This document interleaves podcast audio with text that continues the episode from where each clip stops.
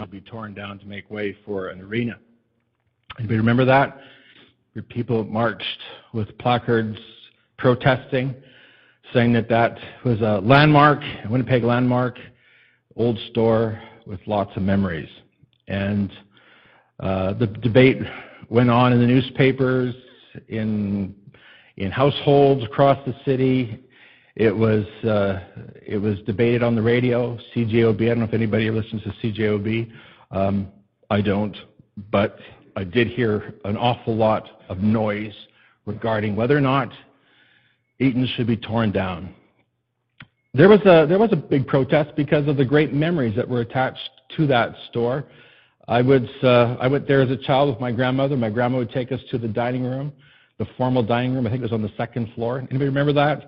With the proper silverware and uh, china napkins and on and on. And it was really quite a quite a wonderful experience. Great memories. Uh, I used to get on the bus with my buddies for 10 cents. We could, that tells you how old I am. For 10 cents, we could ride from, uh, from, from Elmwood downtown to Eaton's and we could hang out in the store and play around and do whatever kids do when they're 10. Yeah, different times. And of course, the meeting place, there was a meeting place at Eaton's. Everybody remember the meeting place? It was at the statue. Remember that? The, the old bronze statue of Timothy Eaton. Great memories, but wasn't enough to stop them from tearing down the store. And I asked myself the question recently what would happen if Cross Church didn't exist? Does it matter? What effect would it have on this community? What effect would it have on this city, if any? Does it really matter? Does cross church matter? Would, would anybody be adversely hurt or affected? Well, they tore down Eaton's and it didn't seem to make a difference. What would happen if they tore down Cross Church? Would it matter? Well, that's why we are beginning a series today called Why Cross Church? Does it matter? Is it significant? Does it have value? Would the world be uh, worse off if we didn't exist?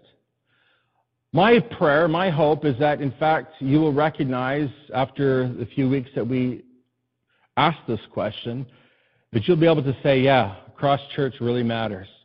Cross Church makes a difference, not just here in this community, but around the world. Cross Church. Why Cross Church? Well, the first uh, answer to that question is this because of the cross. You'll notice that in the name of our church is, in fact, the word cross. We're living in a day and age when most people don't know anything about the cross. They don't understand its significance. For most people, if you ask them, what is the significance of the cross? They would say something like this It makes great jewelry. And some of you today are wearing a cross around your neck. Maybe you've got a cross earrings. I don't know. Uh, you might say it's a cross is useful if, if you're doing exorcisms. Um, a cross is, is useful for decorating.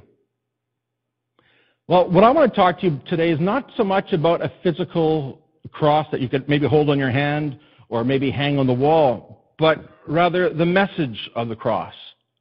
Some of you grew up in a, in a tradition, a religious tradition, where there were crosses everywhere on the, on the face of the building that you went to, um, maybe on the pulpit, uh, on the walls, on the Bible, maybe hanging around the priest's neck.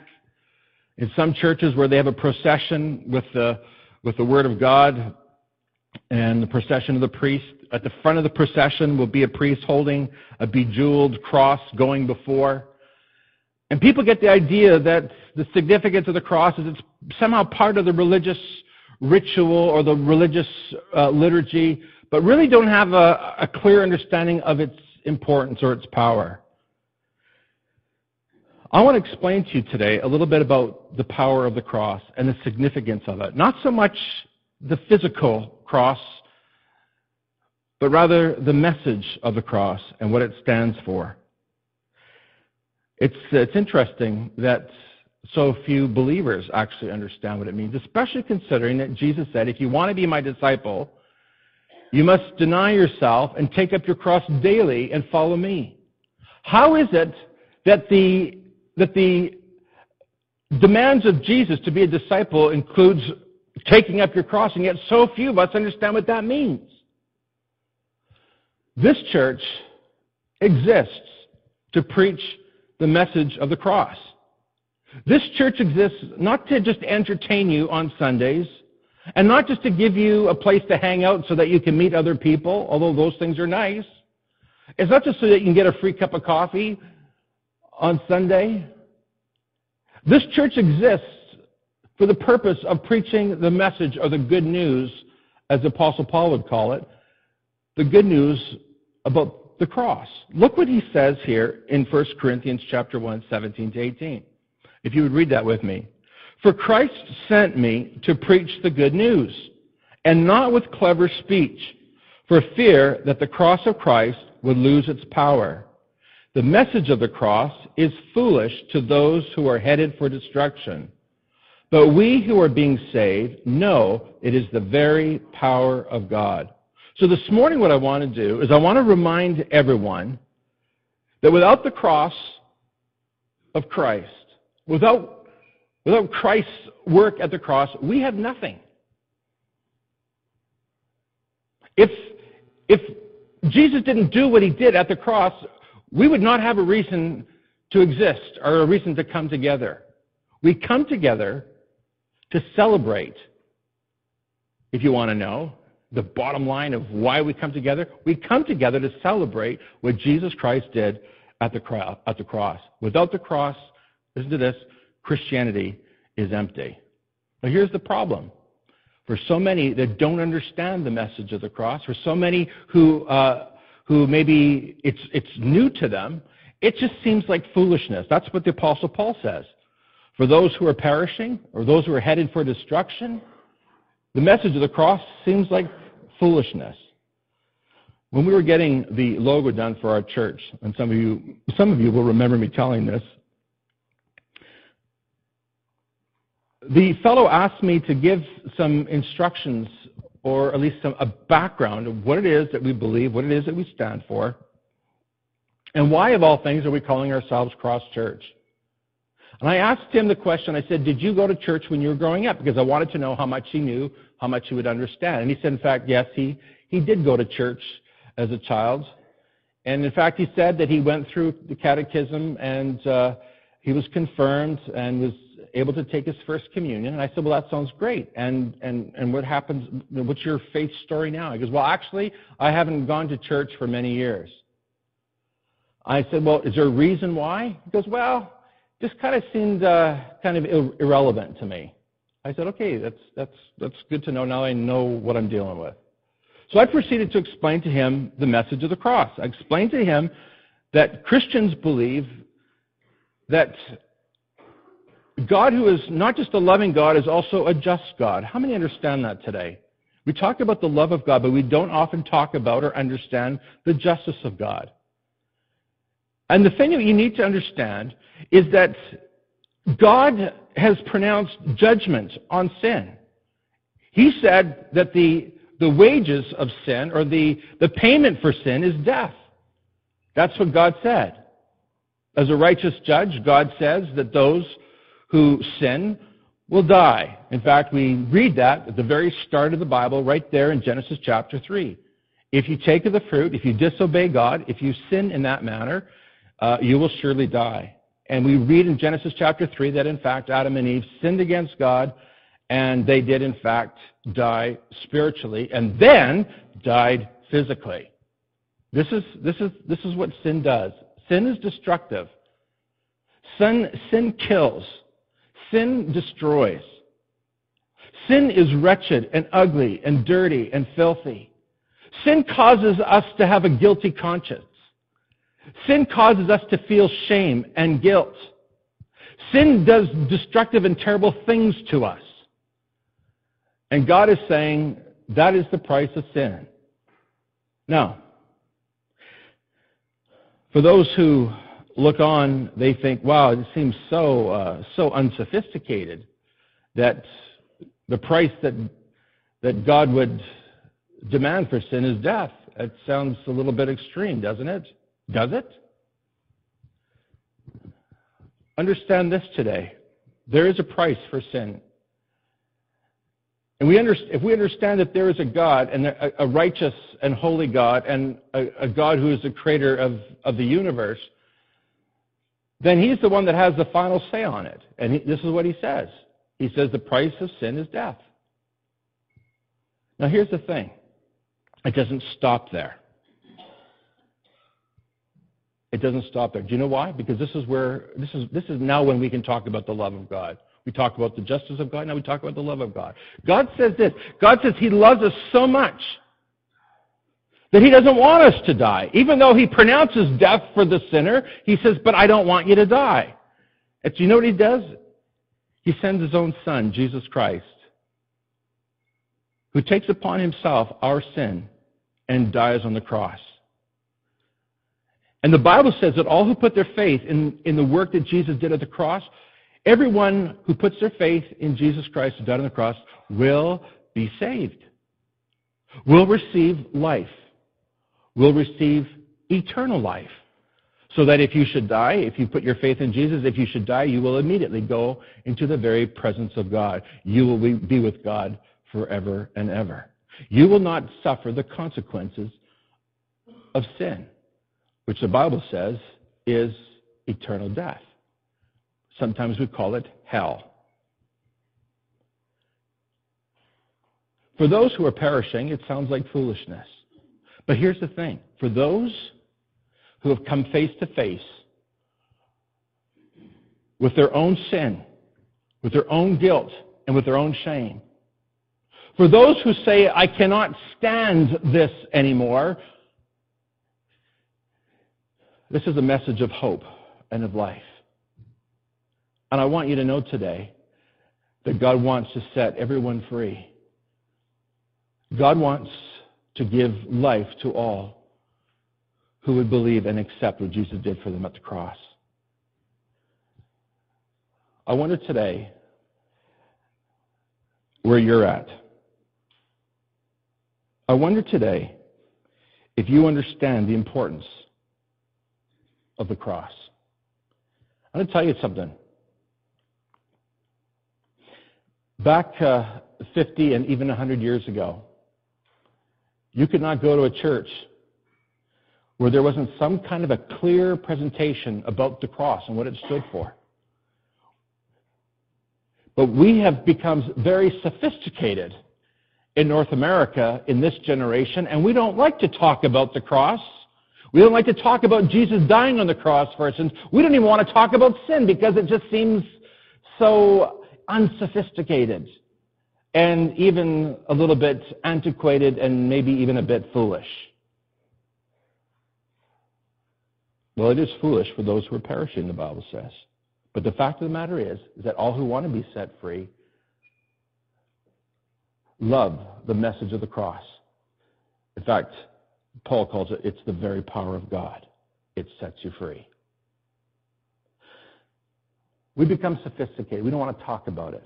What we'd rather do, however, is talk about taking care of those who are in prison, those who are, who are homeless, those who are uh, financially destitute, uh, orphans, widows, um, the homeless, don't panic, Dennis. I know how important it is to you, and it is important to me. But listen to this, folks. Do you know that more important than feeding the widows and the orphans, more important than caring for the homeless, more important than visiting those in prison, more important than causes that, that fight for justice for those who are being unfairly treated, more important, the most important thing of all, is the message that Jesus Christ can set you free from your sin. Jesus Christ can set you free from your guilt and your shame. Back in 1983, the PAOC began an operation, became an arm of the PAOC, the, the Pentecostal Assemblies of Canada, which our church belongs to. It was called ERDO. Emergency Relief and Development Organization. There was great debate before we started this organization because here's what was here's here's what was was uh, here's what was a, a cause of concern for many pastors. They were worried that that our movement, our church, our churches would become more concerned with people's physical needs than with their spiritual needs.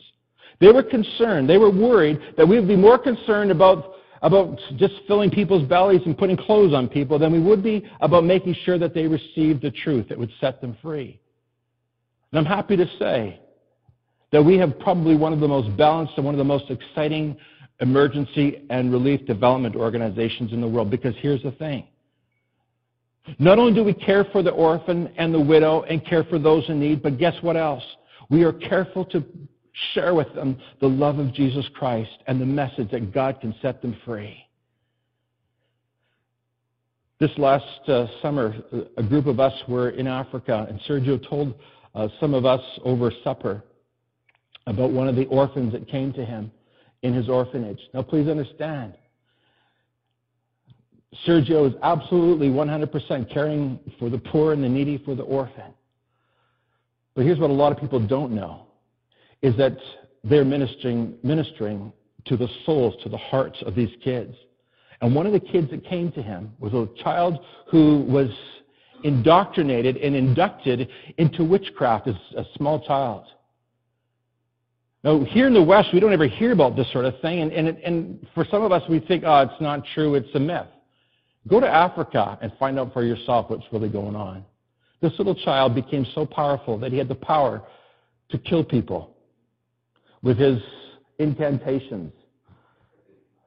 He was so powerful in the, in the forces of darkness that the whole village drove him out of the, out of the village. This was when he was, I think, six years old. Drove him out of the village, and here he is roaming the backsides of Africa because nobody wanted him near. They were too afraid of him. And I believe it was a missionary that found this little boy and said, We are going to bring him to one of the villages of hope actually the, the village of hope that our missionaries went to. He was, he was, had so much demonic activity in him and happening through him. I mean, this kid had the ability to move things without touching them, just had to, just had that kind of power. And if, uh, you know, this some of you may be thinking, I don't believe any of this. Go to Africa and see it. You'll see it. You'll feel it. This young boy, before they brought him into the, into the orphanage, they brought him to the Bible college, which was right next door to the orphanage. And there they cast the, the, the evil spirits out of this child, and the boy was set free. And today, he's got a smile on his face. Gloria met him, saw him, and lot of the other missionaries did. This is a happy little child. And if you ask him now about his past, he's forgotten about it. It's all been nailed to the cross, folks. It's all been, been cleansed and washed away. He's a brand new creation. Now, you tell me, what does this kid really need?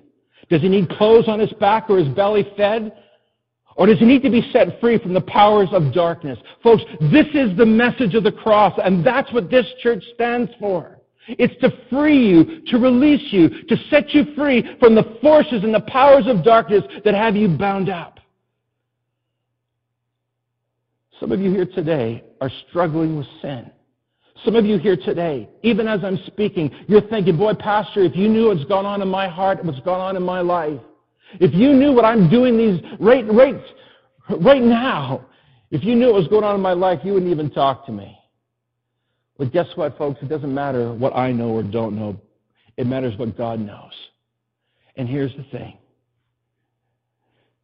God loves you and loves you so much that rather than striking you down and putting you to death, he sends his own son, Jesus, to take the penalty, to pay the price for your sin. This, my friends, is the power of the cross. And this is what God wants to do for you if he has not already done that. Some of you may have grown up in the church, you've gone to church all your life, you've heard the message, you've, you've, you, you understand. You understand maybe better than anybody. The fact of the matter is, is that today, your life is not where it needs to be. Jesus is calling you to come to the cross and to be set free. I can't do it. I can't take a cross and wave it over you. But I can tell you this, that if you put your faith in the one who died on the cross for you, if you ask him for forgiveness, he can set you free today. That's the message of the cross. And that's the significance of this church. While other churches are saying we're too sophisticated to talk about such gory details, this church will continue to preach the truth that sets people free. That's what we stand for. That's what we believe. No matter what others may say or do. Paul says this in verse 17 and 18 For Christ sent me to preach the good news, not with clever speech, for fear that the cross of Christ would lose its power. We're not trying to entertain people here. We're not trying to even make, send you home, make you feel good, give you a pep talk for life. That doesn't cut it, folks. And you know that. In those moments when you're feeling the, the power of darkness overwhelming you because of your sin, what you really need is not a pat on the back or a, a few, few uh, clever words or platitudes. What you need is you need the power of God to set you free. That's the power of the cross, the power of what Jesus did for you. Now, the Bible says that all who do not keep all the commands of God are under a curse. And here's the thing you understand what that feels like. You understand what it feels like to be under the, under the heavy weight of sin. You understand what it means to feel guilty and to feel shame. And guess what, friends? God knows all about it. And that's why he sent Jesus. The Bible says all who do not keep the commands of God are under a curse. And so for that reason, God sent his own son, Jesus. And look what it says here in Galatians 3:13. But Christ has rescued us from the curse pronounced by the law. When he was hung on the cross, he took upon himself the curse for our wrongdoing. For it is written in the scriptures, cursed is everyone who is hung on a tree. That's what Jesus Christ did for you and me. And all you have to do is put your faith in him. All you have to do is receive what he did for you. And how do you do it? By simply coming to him and asking him for forgiveness. For re- the Bible says to repent and turn from your wicked ways. And then you will have the forgiveness. And then you will have the release. And then you'll have the freedom. The Bible says that it's nailed to the cross. In Colossians 2:14, he canceled the record, listen to this. He canceled the record of the charges against us and took it away by nailing it to the cross. All of the crimes, all of the sins, all of the evil things that you've done. When you come to Jesus and ask him to forgive you, he takes the record of all your sins, of all your crimes, of all the evil things you've done, and the Bible says he nails it to the cross. Folks, that's the power of the cross. My question for you today is Have you received that? Do you live like that?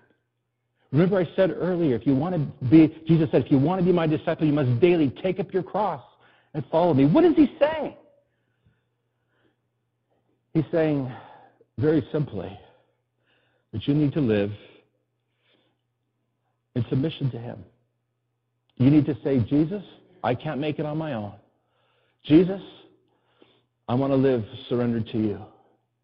I don't want to go back to my old way. I want to follow you and do your will. When you decide that that's how you want to live, then I can guarantee you this your sins nailed to the cross and you're set free. You don't have to be going back over the same old roads, doing the same old things. You don't have to be suffering with the same old sins anymore. God can set you free if you will just invite Him to do that. Wow, the power of the cross sets us free from the curse. Takes washes, takes away our sin, and then finally, guess what else it does? It makes it possible for us to have relationship with God. It makes it possible for us to come into fellowship with God. Listen to me. If you're living in sin, if Jesus Christ has not taken away your sin and washed your heart clean, if you are living in rebellion against God, then you have no fellowship with God. It's impossible for you to come to God. Your sins need to be repented of, and you need to ask for forgiveness. And the Bible says, then, then you will have fellowship with God. Look what it says here in Colossians 1:20, and through him, through Jesus Christ, God reconciled everything to himself. He made peace with everything in heaven and on earth by means, look at, by means of Christ's blood on the cross. That's how we have fellowship with God. That's how we, we come to God and we can have fellowship and, and know Him. All this through the cross. When I was a young Bible college student, I came home at Thanksgiving.